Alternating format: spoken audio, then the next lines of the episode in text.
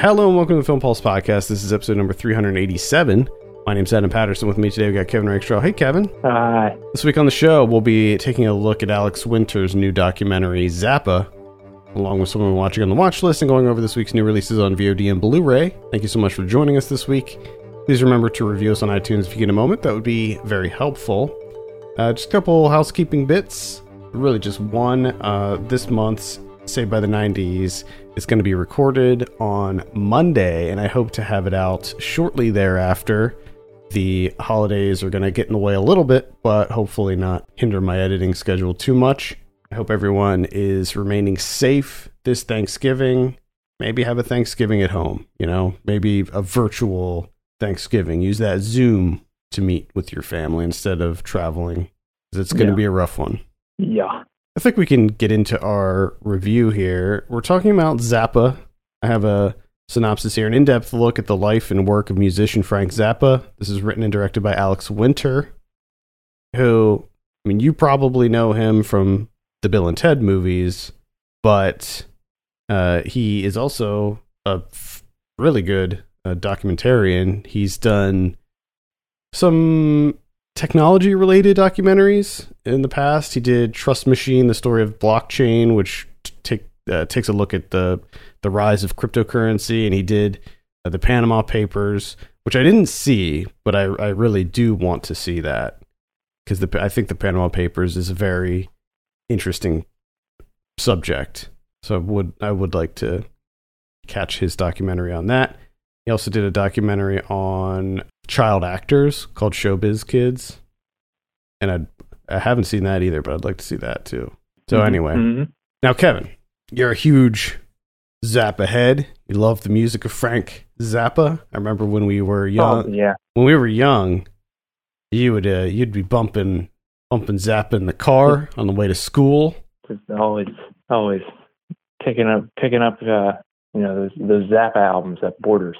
Now I had uh, I had several so I had several family members who were really into Frank Zappa, so I I was exposed to his music at a at a fairly early age, and I I like I think I like like him and his principles and his creativity and, and really his genius more than the actual music itself.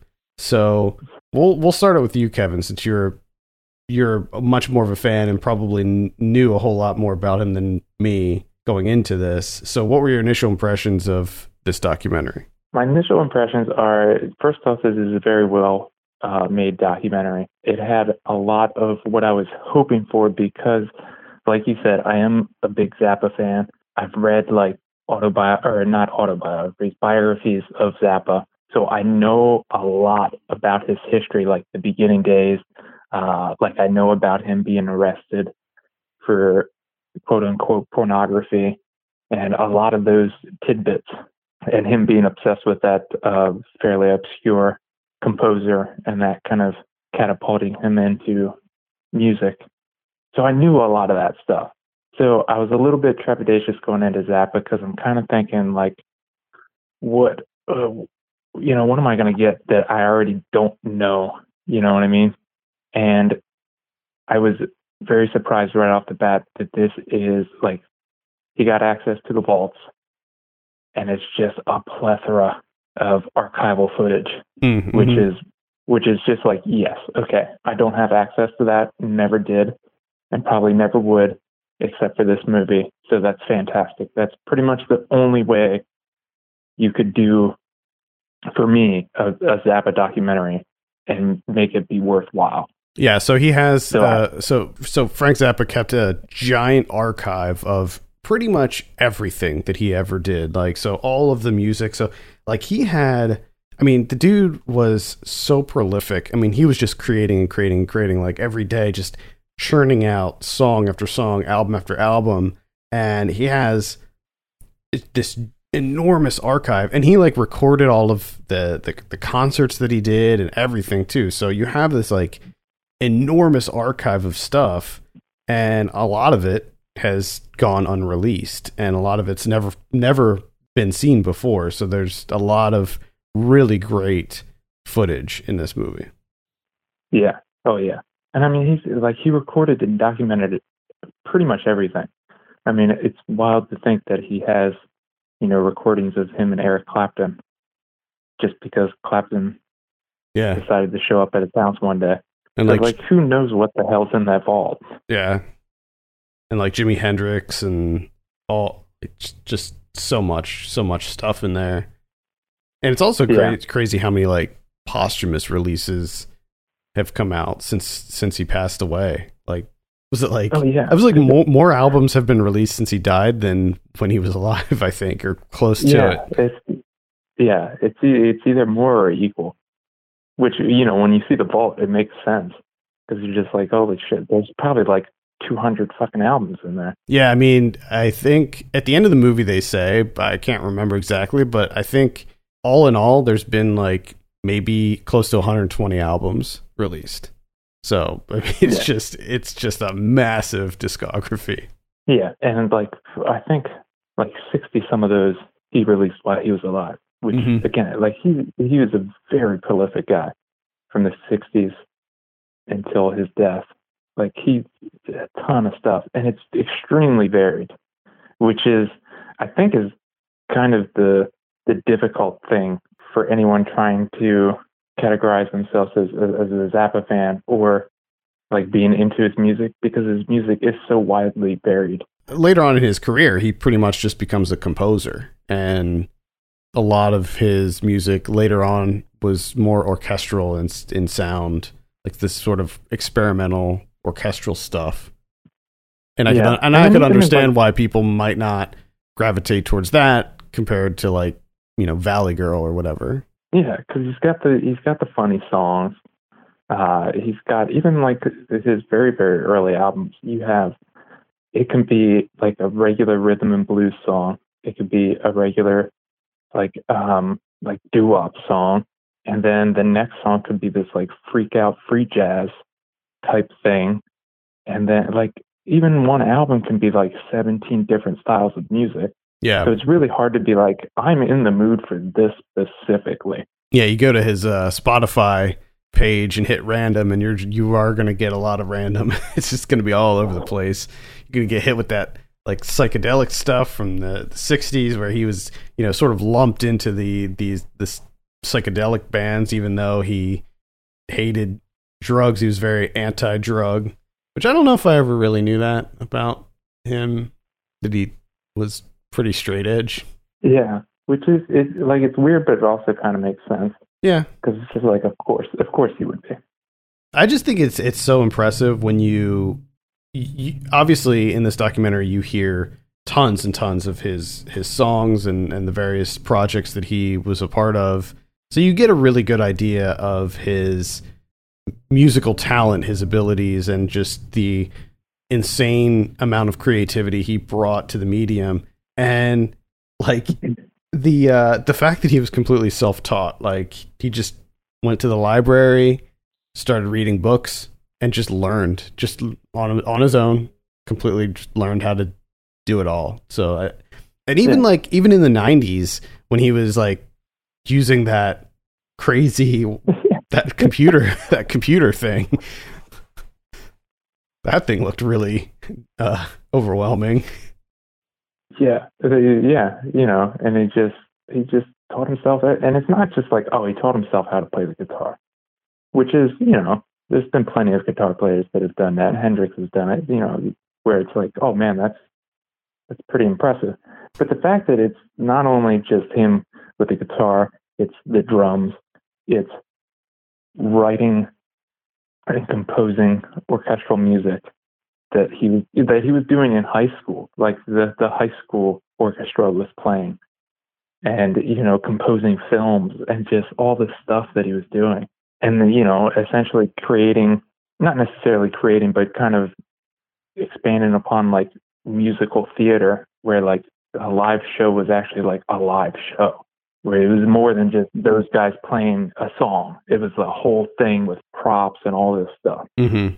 Oh yeah, Uh, yeah. It was definitely like a performance. Like he had dancers. Yeah, like it. It was like musical theater for sure.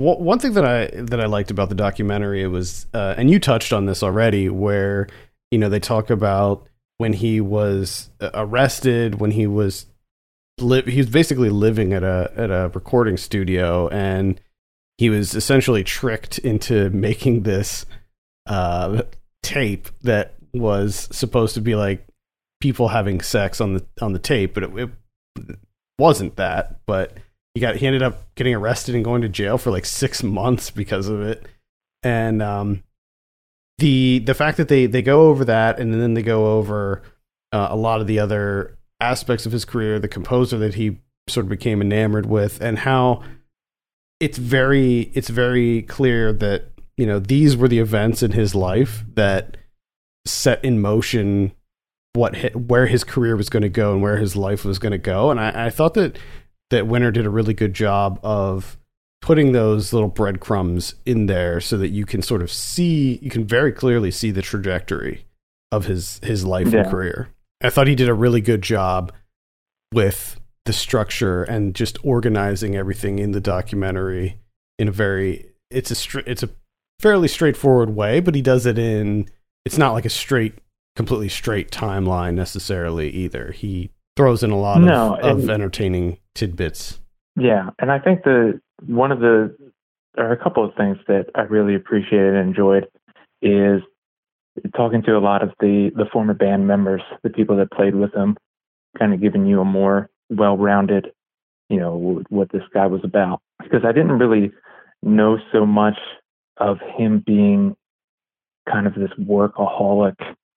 I mean, I, I figured he was just considering the output, but the way in which he dealt with people too, where he seemed like he was a huge asshole. Yeah. To be honest, like he was just a really cold person and just demanded. And they even got into that like towards towards the end, where and that's the reason he ended up buying this this computerized uh, music machine is because he just he he didn't think musicians could play the stuff that he was writing, which is really really the fucking self-centered. Uh, like, give me a break, dude. That was kind of a through line through a lot of his decisions. Like when he started doing the composing stuff, and how like he would frequently say, like, I, I don't think that any that any of this work that I'm doing here is going to see the light of day because I don't think any of these musicians can do it. Like he he was yeah. in interviews saying as much like how he would buy, you know, rehearsal time and a lot of these like big orchestras and stuff would allow him like 2 days of rehearsal time and it wasn't enough to achieve the level of perfection that he wanted with these very complex yeah. pieces. And I think that that was interesting as well because so much of it was like him being very cold, very demanding, and like again, he was struggling with that where he he didn't think people could do it and God, I can't, you know, put my trust into other people and all this stuff. And it's just like, well, maybe if you like weren't such an asshole, like maybe, yeah, maybe if you were more, you know, if you were more open with people, you know, more tender with people, you know, took a different approach, maybe the outcome would be different. You know, he definitely he in a lot of ways he reminded me of Steve Jobs because I think that Steve Jobs is notably this very a very similar way where they're this like sort of creative genius and they have a very they have very particular expectations and you better meet those expectations or you're going to hit the pavement. And i think that there's probably a lot of other you know sort of prodigious people that you could say the same thing about. Yeah. And the thing that's difficult is those people and you know zappa in particular like Zappa created a ton of stuff, and a lot of it's great. You know, like he made so much stuff. He's a very prolific guy, a lot of different ideas. He's he, you know really innovative in terms of recording and editing and sound manipulation, like all these things that people can point to and be like, this guy, you know, he was different, and he he created so much. And it's like it's it's tough to go up against that and be like, yeah, but what could if he had done? Like, what more could he have made if he was a more collaborative person? You know what I mean? If he was more open mm-hmm. with the people that he's working with, it could be something even more spectacular than what we got in the short time that he was here. Yeah, because I mean, they they say in the movie. Like he did not respond to like suggestions or anything like that or new ideas. Like this was completely his show. What he said is that was it. Like that was the final. Yeah. That was it. Uh, so yeah, it seems it seems like he was probably a really tough dude to be close to. I mean, even like even his wife. I mean, she's interviewed in this movie, and that she just had to kind of go along with it. I'm actually surprised she that they remained together until his death. Yeah. One of the things that I thought was a little strange was the fact that you know they talk about his kids, but they're not in the movie at all, which I thought was No. strange because because at first I'm like, oh, maybe they thought they didn't really have anything to say, but but I would really like to know more about what his home life Yeah, was like, yeah. like when he was home. What what But- was that well, like? I think they did touch on that a little bit. Is that it wasn't even when he was home, he wasn't there. Right, he was in his You little know, like, which home is- studio. Yeah, which is which I didn't realize with the the Valley Girl tidbit. yeah. You know, his his biggest his biggest single. His only hit. He was a one hit yeah, wonder. his only hit with his daughter is comes out from her sliding a note under the recording studio door, saying like, "Hello, let me introduce myself. I'm your daughter. I never see you." And and what what does he do immediately? He's like, "Oh, okay, well let's uh, write a song together." It's like you can't do something else besides that. yeah, it's kind of music. Like yeah. my God, it's kind of sad. I mean, sad. So yeah, I, I would like to have seen more interviews, at least some interviews with the kids, eh, which I just I'm not even sure why. Because because at first I was like, well, maybe they just didn't want to do it. But Ahmet Zappa was a producer on this movie, and th- their Yeah. mom is in it. So I, I just I'm not really sure why they wouldn't be a part of it. Now, one other thing that I do, I really appreciated with this, uh, because I've seen a number of, not really Zappa documentaries, but you know, like little little tidbits of Zappa.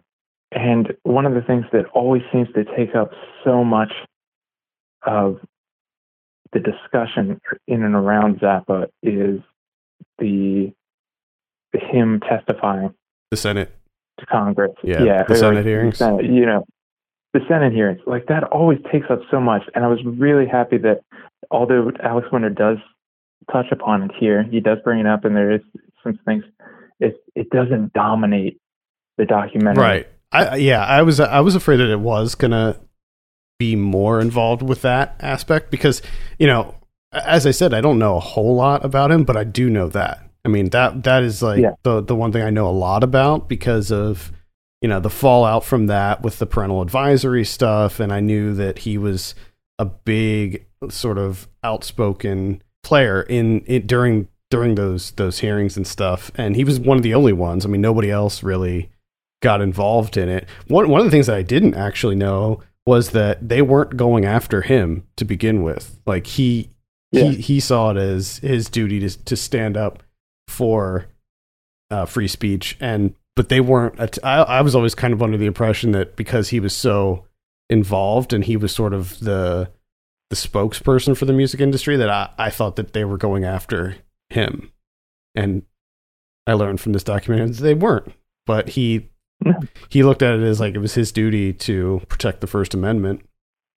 And I think that yeah, I think that that Alex Winter does he touches on it enough to give us the the information, but again, what this leads to is him being involved in the Velvet Revolution and becoming like I- which which is all, is I didn't know that either. like how he becomes like an envoy for uh, the United States and and the the Czech was it Czechoslovakia was Czech. it the Czech Republic?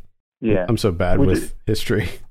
which is which is so funny to me because the number of times that I've seen this discussed, and again, that was where I was kind of worried about when it did come up. I was essentially when it came up in the movie. Once we got to that part of the timeline, I was thinking like, okay, well, I'm done with this movie because I, I'm so sick and tired of hearing about you know the Senate hearings and him testifying and all this stuff. You know, I know all that stuff.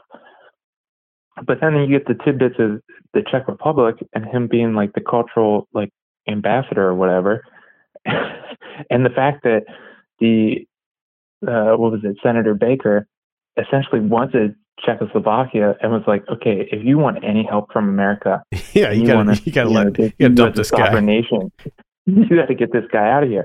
And I'm like, that's like the biggest thing from this whole thing. And uh, like, I didn't know that. Like the other, you know, 27 times that I've seen footage or you know little documentaries or whatnot about these Senate hearings, like, why was that never brought up? Like, how did I not know about the Czech Republic stuff? Yeah, I mean that, that was a much bigger deal because you you could infer that he had a hand in in that revolution and helped bring democracy to them.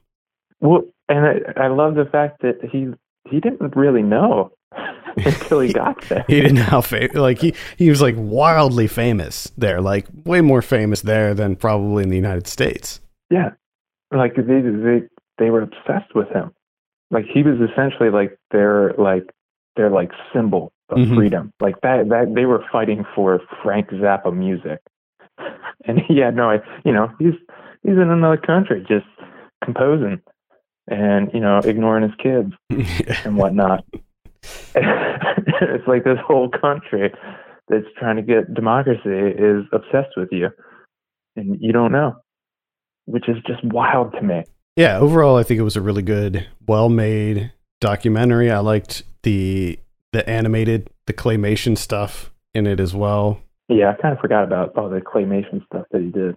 One thing, and one just this, this is like a completely side note thing. I, I didn't know that at one point he had uh, formed a band with the Turtles, and Oh yeah, the one. Oh, you remember that? I had that CD. We would play that shit all the time when we go. I, I don't think I knew. I, I just don't think I knew that it was the Turtles. Like I know the songs, but I just don't think that oh, okay. I realized that it was the the guys from the Turtles and the one dude from the uh, Turtles. yeah. Every time that they would show the one guy from the Turtles, I would think that he doesn't look like he belongs in that time period. Like he looks like he is a modern guy. Like the, I, the, I just I love that whole for some reason that whole era of Zappa is just so intriguing to me. Just the whole Turtles element. First, those two guys don't look like they should ever be in the band The Turtles yeah. or have written the songs that they've written. And then, then to come out of that band and immediately join up with Frank Zappa and start another, you know, Mothers of Invention. It's just so weird. It's such two weird guys yeah. doesn't make any sense to me. I wish he did more collaborations with other artists and stuff throughout his career because I think he could have made some really cool, unique things if he if he did more collabs. Yeah, that was it. that was one of the things that I, I thought was kind of surprising because he he with this documentary is like he did a ton of stuff with Captain Beefheart, mm-hmm. and mm-hmm. the fact that him and Captain Beefheart were you know teenage friends. And like that was kind of like I touched upon like in the early days, like, hey, you know, these guys became friends together and they got kind of obsessed with music. And then that was kind of it. Wasn't really discussed anymore, which that was like a big thing. Yeah, they did. They do mention it like working together. Yeah, they mentioned it like one other time when they were talking about him, like bringing back a lot of the people that he used to work with. So like there was a there was a situation that happened where it was like it's like a bad tour or something where he ended up losing a whole bunch of money because of the tour and like he he paid all the artists but then he sort of disbanded the band and kind of went out on his own but then like later on he started pulling back in a lot of the uh, musicians that he used including Captain Beefheart. Yeah because they they did a ton of stuff together. Well, there you have it. Uh, that is Zappa. That is going to be available on VOD platforms on the 27th, so Friday. So definitely check it out. I mean, I like pretty much. I'm a, I'm a rock doc guy, so this was this was definitely right up my alley, and it and, was, I, and it was really well made too. That that's I mean that's the thing that needs to be pointed it's, out. It's it's it's extremely comprehensive. Like he pretty much covers. Yeah, like everything, pretty much everything. everything. Yeah. Pretty, yeah, pretty much everything. is the definitive So, yeah. documentary on Zappa. So, Yeah, uh, all right, what are you going to give Zappa out of ten? I give Zappa an eight.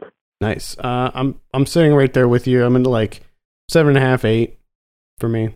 Uh, there, there's very few like criticisms I have with this. Um, it's fairly straightforward, comprehensive documentary. It looks really good. Uh, he got a lot of people involved, and just to reiterate, like you had already mentioned this about how he talks to a lot of the former band members. But one one of the things that I appreciated that is that he he highlighted the band members. He didn't just like kind of show them, but he like had title cards for them and he named them and he showed them like he showed us what they did so they weren't just these like kind of background players where he, he actually spent when he- time when he would show like the the archival footage, he would focus in on them yeah. So you could get a sense of them at that time back in you know 69 or 68 whatever the time period was. He he made sure that that these people were recognized for the work that they did and that they weren't just background players. I mean, I think that that's something that should should be recognized with with Zappa's music is that yes, he was like a creative genius and he m- wrote all this music and stuff like that, but you know, he had a, he had to have a great band to back him up. And I think that this documentary does a really good job of acknowledging that. So major props to Alex Winter. I think that he is doing really, really great work with his uh, directorial efforts. So excited to see what he's got cooking up next. All right, moving on. Uh, let's talk about something we're watching. Kevin, I think it's your turn this week. Ooh, watch out. Uh, I watched The Plumber from 1979. This is a Peter Weir movie, uh, Australian, kind of like a little, somewhat of a like containment thriller type thing. Um, that doesn't really accurately describe it, but it's a short film, 77 minutes. Uh, it's really compact, economical, and to me, it was just really great. And it's really simple. There, this young couple uh, live on campus. You know, they have this little apartment, this little flat that they're living in. He's a teacher, researcher, all that stuff. So he's always gone. He goes for the day and he's doing his stuff and he's doing his research. And people are coming from Switzerland.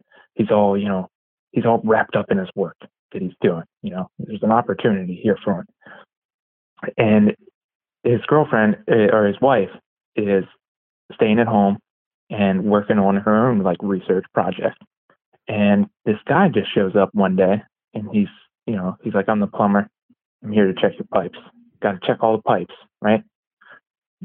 Thing is, no one called a plumber. They don't know what the hell's going on, but they're like, fine, whatever. Come in and check out the pipes. Well, this guy just stays. Like he he just stays, and he's kind of weird. It's kind of creepy. Uh, you know, he's he seems a little off, right? You know, so and that that like that's the thing. He just keeps showing up every day because he's like, oh, I have to fix all your pipes, and you're never quite sure where the movie's going to go because of course she's trepidatious of the whole thing. She she she doesn't like it. Of course, her husband's like, oh well, you know, whatever. He's the plumber. Just let him do his thing. Of course, because he's not there, he doesn't know. He doesn't care. And this guy is, you know, like the worst plumber that's ever existed. And he just like completely destroys their entire bathroom. Just like rips all the walls out, rips all the, and like they can't get rid of this guy.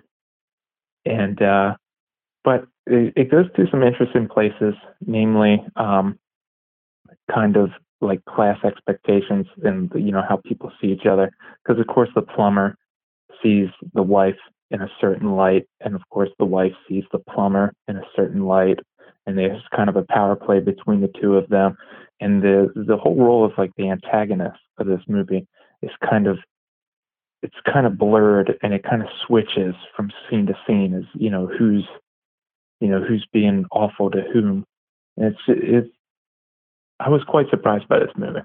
Hmm. I was it's very enjoyable. Okay. Great. I'm have to check and this out. is on Criterion. Nice. That's The Plumber from Peter Weir. I saw another documentary called Leap of Faith, William Friedkin on The Exorcist. This is available on Shutter. Came out this week.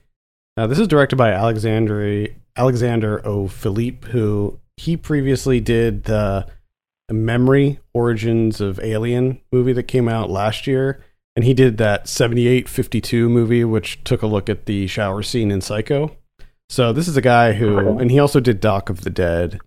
So he he's a, a documentary filmmaker who definitely specializes in very specific subjects in cinema. So this one, this is a very simple, straightforward documentary. It's literally just William Friedkin in a room talking about The Exorcist, and that's that's exactly what that's what it is. It's just him. It's almost like a, a visual audio commentary in a lot of ways. He doesn't like go. Yeah. He doesn't go through the whole movie like the timeline, like scene by scene from start to finish or anything. He just sort of really just they, they point a camera at him they're like hey uh talk about the exorcist. And then william friedkin just he just goes on for like an hour and a half. He just he just goes on and on and on. Like I, I mean i'm sure that there's a lot of like editing involved but the way that it plays out it's just like just this crazy stream of consciousness where friedkin just talks about the exorcist nonstop. It's it's pretty it's good there's a lot there's a lot of like fun little tidbits. I mean i, wasn't I, I love the exorcist but i wasn't the type of person who watched you know documentaries on it or video essays or anything like that. I, I never i don't know if there is an audio commentary but I, if there is i never listened to it. So i don't i didn't know like a ton about the making of it.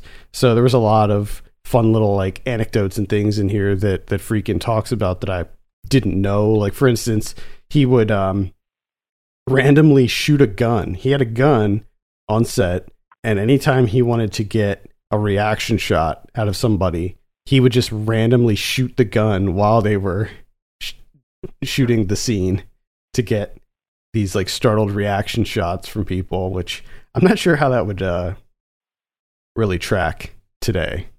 Don't don't know if that would be allowed today but uh Yeah, he definitely I would he- hope not. yeah, he definitely did it back then. Stacy Keach was originally going to be playing the uh, the lead role, which I thought was kind of um, interesting. He was he was going to be the priest Oh, Okay. instead of Jason Miller, so thought that was kind of a interesting little tidbit. Uh, the other thing is like you know a lot of people talk about the different the, the symbolism the Exorcist and and the various metaphors that it may contain.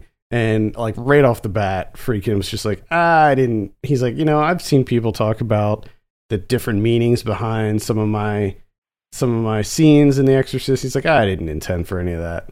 He's like, I did. I, there, Yeah. He's like, he's like, there was no symbolism, there was no metaphor in The Exorcist. He's like, I just made a movie, and if it felt right, I did a- it.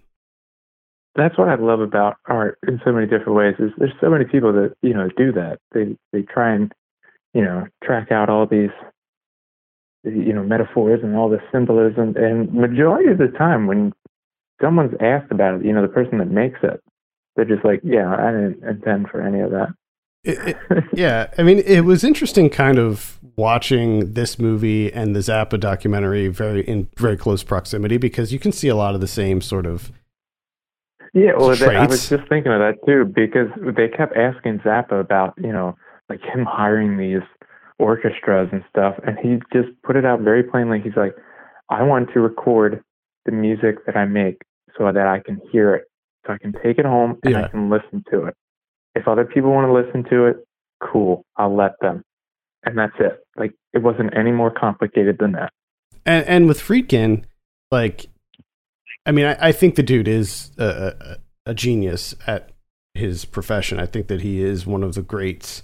But at the same time, you're like, eh, is he just kind of bullshitting a lot of the stuff that he's saying? Like, you never really know. But uh, a lot of the stuff that he did in this movie, just he was just like, yeah, it felt right. Like it just seemed like the right thing to do. It, I I got a feeling like this is what I need to do, and you know, it it just he got lucky, and it all turned out just just peachy for him. But I mean, the fact that he like like the music was a big thing where he talks about finding the right music and stuff and they hired they they were hiring the composers and then like it never worked and then finally he like just happened to hear like the tubular bells song was like oh there it is that's the one and then like he he was he was watching some old movies and he was watching and they were trying to figure out how they could handle the the possessed voice. So Regan's after she gets possessed, like how what were they going to do with her voice? Because they wanted to change it, but they didn't want to give it like a man's voice. They wanted it to still sound somewhat like she was maybe in there, but they couldn't use her voice because when they, when they shot the movie, they did actually have Linda Blair speaking all the lines, but and and this is kind of the cool thing like they show the scenes without the the voice, so it's just like Linda Blair saying the stuff and it's just it, it feels so different. Uh, when you just hear this like little girl saying saying these things, so he was watching like these old movies, and he was watching a, a movie starring Mercedes McCambridge, and he was just like, "That's the perfect voice." And so he tracked her down, and she was retired by this point, and she agreed to do it, but she was like, "Okay, just so you know, like I'm an alcoholic. Uh, I got a lot of problems, uh, so I, I'm to have a lot of very strict stipulations in order for me to do this. And she required that during the recording sessions, they tie her to a chair. They have to give her booze and cigarettes and raw eggs for her to consume before they do the recording so that she could get her voice right. And then she required that they have two priests on hand so that every time they would do a recording session, she would then go and like pray and stuff with the priests. and he did it. Friedkin was like, "Yeah, sure, let's let's go for it." And uh, and then that that's the voice that you get. It's actually Mercedes McCambridge. So hmm. lots of really fun little things in this movie. If you're a huge fan of The Exorcist, I think that there's a lot to be learned here, and I think that anytime you have the camera in front of um, William Friedkin, he's he's like one of these directors that can just talk forever, and he has a lot of really interesting stories. So he's kind of an endearing guy to begin with. And, you know, he's getting older. He's like in his 80s now. So I think that this is a good movie just to be made in general as sort of a, a hit, uh, just to have, you know, for, for history's sake. So I, mm-hmm. I do I do give it a light recommendation. Uh, if you don't love The Exorcist, then I don't know why you would ever watch this because, yeah, it, yeah. Like I said it's a, just a very stripped down documentary that pretty much just cont- it does contain like a lot of behind the scenes footage and stuff like that, but it's just William Friedkin talking. So again, it's on Shudder. Um, so if you have Shudder, I could give it a look. Sure. All right. Uh, another one from the Criterion Channel. Uh, that's Mike Leigh's High Hopes from 1988. This is an early Mike Leigh movie, which it is pretty much exactly what I want. You know, when I sit down and think to myself, I want to watch a Mike Leigh movie. Uh, this is it. It one, it has Ruth Sheen, so you're already pretty much there, and it's a slice of life little dramedy, you know, and it's it's phenomenal. I absolutely adored it. It is it's funny at times.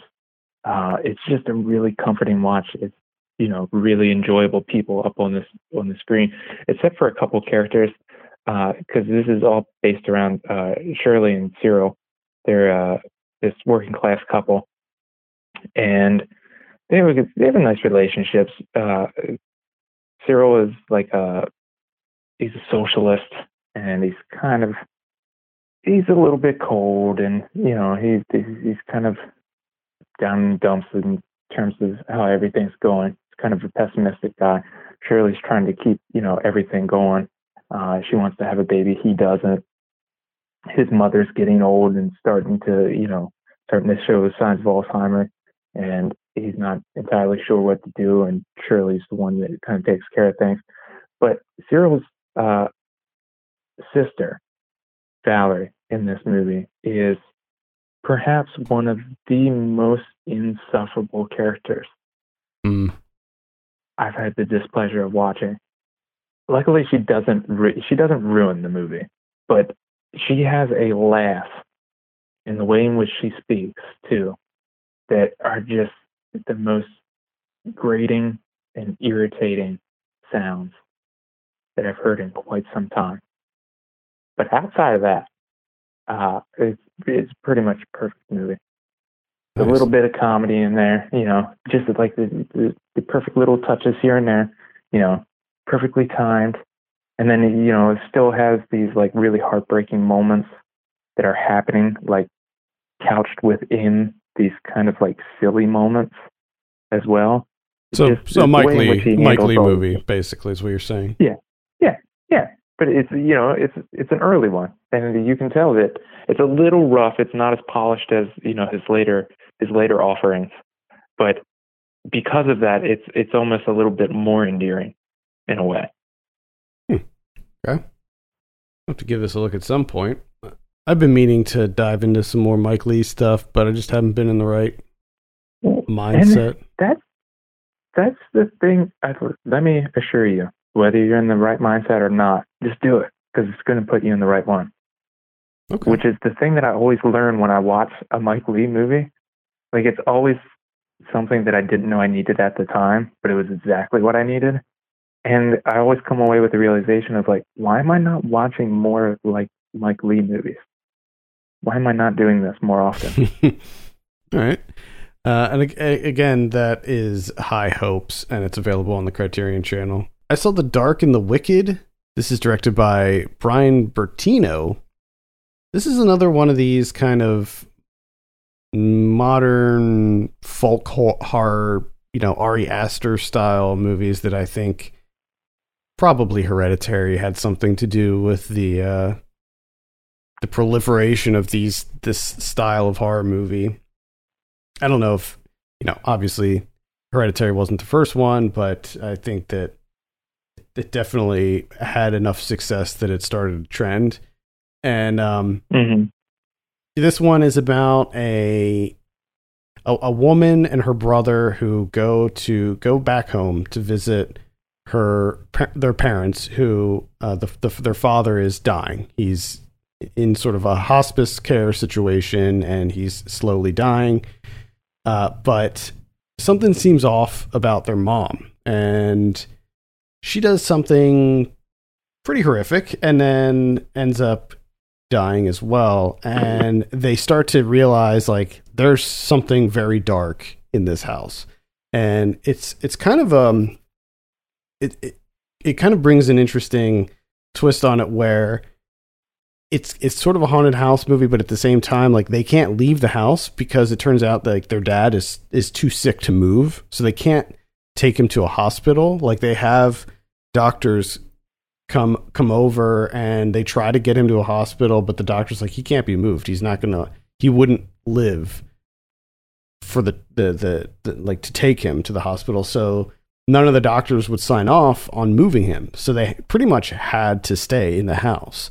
And even though they knew like by this point they had started seeing really horrific things and what happened with their mom and like they knew that something very awful was was happening here but they just couldn't they couldn't leave you know him they couldn't leave him. So things escalate and and get very very dire. It's a very bleak dark dark dark movie. Uh it's it's pretty scary. Uh, i saw this like a week or two after we had talked about uh his house and i said that that was the the scariest movie i'd seen this year and this this Mhm. one this one's right up there. I mean it there's some really horrific imagery in this that is very disturbing. It's it's a fairly well made movie.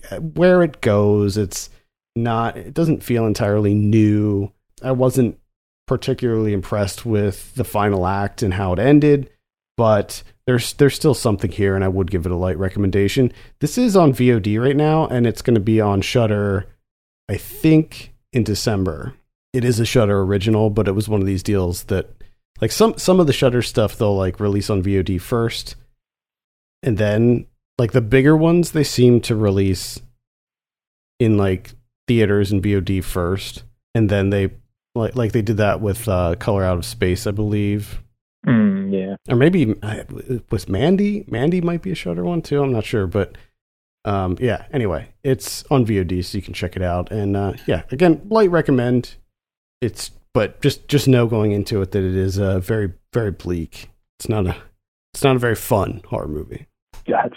Uh, the only other one I'll talk about here is Ham on Rye. This is uh, an American indie uh, from Tyler Taormina, and this this is one that starts off rather well, right? It's kind of this bizarre.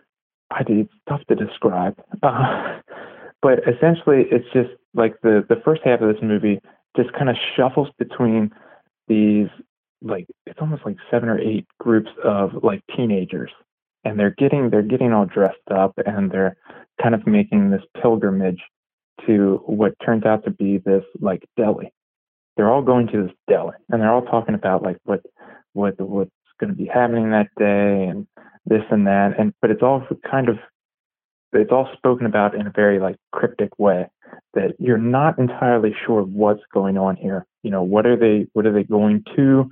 What is the purpose of this? Why are they all dressed up? What's happening exactly? But you you do get the sense from their their parents that are kind of like shuffling them off is that this is really, really important. This is a huge day for them. They can't fuck it up. So the first half of this movie for me worked really great because there's this nice build up. You're you're switching between all these characters. It's got some wonderful visuals to it, and just like the pace of it overall is just rather enjoyable. And you know, there's the mystery aspect of you know what the hell is going to happen. This this is a peculiar movie, so you're just it could be anything, right? So they get they get there. It's this bizarre kind of like rite of passage that uh, they're kind of like coupled up, and then they they're they're off. They get to leave. They get to leave this small town, and essentially that's what this movie becomes because the second half of the movie focuses on the kids that didn't get coupled up with anyone. No one was really interested in them, so they got left behind, and now they're you know they're like permanent locals in this small shitty town you know, that happens, you know, every year across the country. You have these little towns where, you know, people graduate and they don't make it out and they just stay here for the rest of their lives. So it kind of like, you know, that's what it's kind of commenting on, right? Which is, it's an interesting concept. I, I like the ideas behind it, but it doesn't make up for the fact that the second half of this movie is just like people in this small town doing nothing, just wandering around aimlessly, just not really doing anything. And I'm sorry, but it's just it's extremely boring to watch the second half of this movie. I just mm. like I wasn't into it at all. Like it just all, all the the wind came out of the sails, you know, where it's just like, okay, I get it. I, all right. Do we have to keep going? Can't we wrap this up? That's unfortunate. Yeah. It's that I. It's one of those things that I I don't like vehemently say that I'm against like proposing it. You know, like hey, you should go out and watch this. I think it, this is one of those things where it could go it could go anywhere for you. So if that sounded interesting to you, definitely check it out. You might be surprised, or you might come away with it like me, where it's like, okay, that was I like the ideas there, and I like parts of this movie, but overall, it was just a bit too too mundane, if you will. Okay, that's ham on rye. Uh, I know that Factory 25 put this out. How did you see this? Yes, if you go to Factory 25's website, they you know they're like virtual cinema type thing. I think there's like a page on their website or whatever, and you can do your you know get a ticket for a theater or whatever. Uh, the last one that I'll mention is called Blood Vessel. This is directed by Justin Dix. This is also on Shudder. Uh, it is a takes place n- near the end of World War II, and you have uh, the survivors of this hospital ship. They're on a lifeboat. They're they're running out of rations. They're they have no water. They're about to die. And then they see this German, this Nazi ship in the distance, and they're like, "Well, you know what? I mean, this sucks, but gotta got to get on there. I mean, it's better to better to get shot by a Nazi than slowly die of starvation. So they they board the ship and they realize that there's like nobody on board. It seems to be deserted. So they start exploring. Oh they start exploring around and they start to find some dead bodies that are like pretty hideously devoured. Um, like, like there's this really weird like vein thing that's that's happening where there's like veins all like external veins all over them. They're like spreading up the walls and stuff. It's really creepy looking. As they explore, they they discover that there's some some kind of uh, occult things happening here, and they they find out that there's uh there's, there's some vampires. There's a family of vampires on board this ship, Mhm. and they of course they they uh, they wake up the vampires and then they got to fight the vampires and you know it, it's okay like there there were it's fairly poorly made. Like the some of the some of the lighting aspects are decent. Uh the setting itself looks pretty good. Like i don't know if they shot this like on an actual ship but um it looks that that looks pretty good. The acting is pretty bad. The writing is pretty bad. You have this like cast of characters who are supposed to be this sort of even spread of you know world war ii archetypes so you have like a russian sniper you have this british intelligence guy you have a a british uh, medic and you have an american uh, like gi type you know grizzled GI type, and then you have like a cook, and he's like from he's like from Brooklyn. He's like this Brooklyn, this sassy Oh, Brooklyn yeah. cook. So you have like these archetypes, and you know it's just a little, it's a little bit too on the nose with that. There is some fun to be had here. Uh, I, I actually didn't really like. So the creature design looks it looks good, I, but I just didn't particularly like it. Like the vampires looked like just giant bats and I didn't I just didn't really like the the design of them. So Mhm. overall I thought, eh, not great. Um com- comparing it to other like World War II horror movies, which I generally like. I really liked that one. I already forgot the name of it. Came out a couple years ago. Um Overlord? Yeah, Overlord. I liked Oh, that yeah, yeah. that one was pretty good. I enjoyed that. And then um, actually a movie that I rewatched f- during Halloween was uh, Frankenstein's Army, which was a I, I, it's, it's criminally underrated. It's it's a found footage horror movie that takes place in World War II. And Mhm. Frankenstein is creating Nazi super soldiers, and they're all like these crazy, like mutated creatures. What a fun movie that was! Nobody, nobody talks about that movie, and I just I thought it was like it's like when you watch that movie, it feels like you're going through a haunted house. That's what it feels like to me. Gotcha. Really fun. Anyway, this was like not really on on that same level. so yeah, I can't really recommend Blood Vessel, but it is if you have Shudder, it is on there, so you can just check it out if you have a Shudder subscription. Not as bad as I thought it was going to be. I thought it was going to be an absolute train wreck, but it was just Yeah. Yeah. It almost would have been perhaps more enjoyable if it was. At least more entertaining. All right, let's take a look at what we have coming out on VOD this week.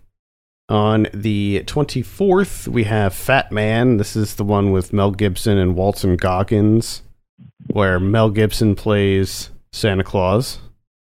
It's an action. Mhm. It's an action movie. It says Of course. Santa Claus is forced into a partnership with the U.S. military. Mm-hmm. Making matters worse, he gets locked into a deadly battle of wits against a highly skilled assassin hired by a precocious 12 year old after receiving a lump of coal in his stocking. Mm-hmm. Tis the season for Fat Man to get even in the action comedy that keeps on giving. Good God. And the, the yeah, this is a Saban Films release, if you couldn't tell. You should start to see a pattern with these Saban films. Also on the 24th, we have The Walrus and the Whistleblower. This is a documentary about a guy who uh, became known as the Walrus Whisperer. Oh yeah. Yeah. Trying to save this uh, walrus from uh, like Marine Land or one of those, like, you know. Yeah, it is Marine Land, actually. I was right. Got Huh. One Night in San Diego. That's a comedy. Is there a tagline? Nope. We got Saul and Ruby's Holocaust Survivor Band. It's a documentary. I think the title says it all. We have Getting to Know You. That's a comedy from the looks of it. Rom com, maybe. Buddy Games. This is another Saban Films starring Josh Duhamel, Dax Shepard, and Olivia Munn. And the guy and the guy from uh, Psych is in there, and then the one guy from uh, Entourage. So it's a raunchy comedy Oh yeah. about a bunch of best friends who do these like dangerous games with each other every year or something. Looks hilarious. Oh man. Looks like it's just chock full of raunchy fun. On the 26th, we have Vinyl Generation. This is a documentary about Czechoslovakia and the alternative culture that uh, sprung up there. Huh. Which, which actually, you know, feeds in a bit to uh, Yeah. our movie. Yeah. It's kind of interesting. Who knew? Who knew? Yeah. Who knew? connections. On the 27th, that's Friday, right? Yep. We have uh, Kill It and It Will Leave This Town. This is a virtual theatrical release. Polish surrealist animation. Seems like something you'd be really into. Actually, we, we talked about this offline a bit. Yes. Looks pretty interesting. Uh, and then finally, we have Princess of the Row. This is also on the 27th. Okay. on Blu-ray this week. We have Mad Max coming out in 4K. That's the 1979 original. We have The Beastmaster from 1982 coming out in 4K. Wonder Boys from 2000. Train to Busan presents Peninsula. Yep. We got He Came from the Swamp, the William Grefé collection. This is a box set that includes oh, uh, six movies, including Sting of Death, Death Curse of Tartu, The Hooked Generation, The Psychedelic Priest, The Naked Zoo, and Mako, Jaws of Death, and Whiskey Mountain. Oh yeah, Whiskey Mountain. Big box set there for you to enjoy. We got Libeled Lady from 1936. we got The Pirate from 1948. We're No Angels from 1955. Deadly Games from 1989. What is this? Is this the uh Yeah, this is the dial code was it called dial code Santa Claus? Yeah, this is it's also known as Deadly Games. It's the one that's like basically a precursor to Home Alone, the the French movie. Okay. Definitely recommend that if you haven't seen that yet. It's it's a it's a hoot, and it's like clearly, clearly they ripped off of this movie for Home Alone. But uh, all right, what else do we have here? Ava from earlier this year. That's the one with Jessica Chastain. Cemetery of Terror from 1985. The Jewish Soul, the classics of Yiddish cinema. That's a Kino release. This is 10 movies spanning from 1935 to 1949. Okay. Iron Mask from earlier this year. This is the one with Arnold Schwarzenegger and Jackie Chan. It's Oh, very- yeah. Very strange looking release. Uh, Cinema Paradiso from 1988. This is another keen. Uh, no, sorry. This is an Arrow release, an Arrow Academy release. Blood Games from 1990, which uh, I believe I just saw Blood Games, if I remember correctly. Yeah, just just saw that. That's the one about the softball players. I enjoyed that. I'd recommend that. Didn't know that was coming out on Blu-ray. All I can say, which is that rock doc about Blind Melon.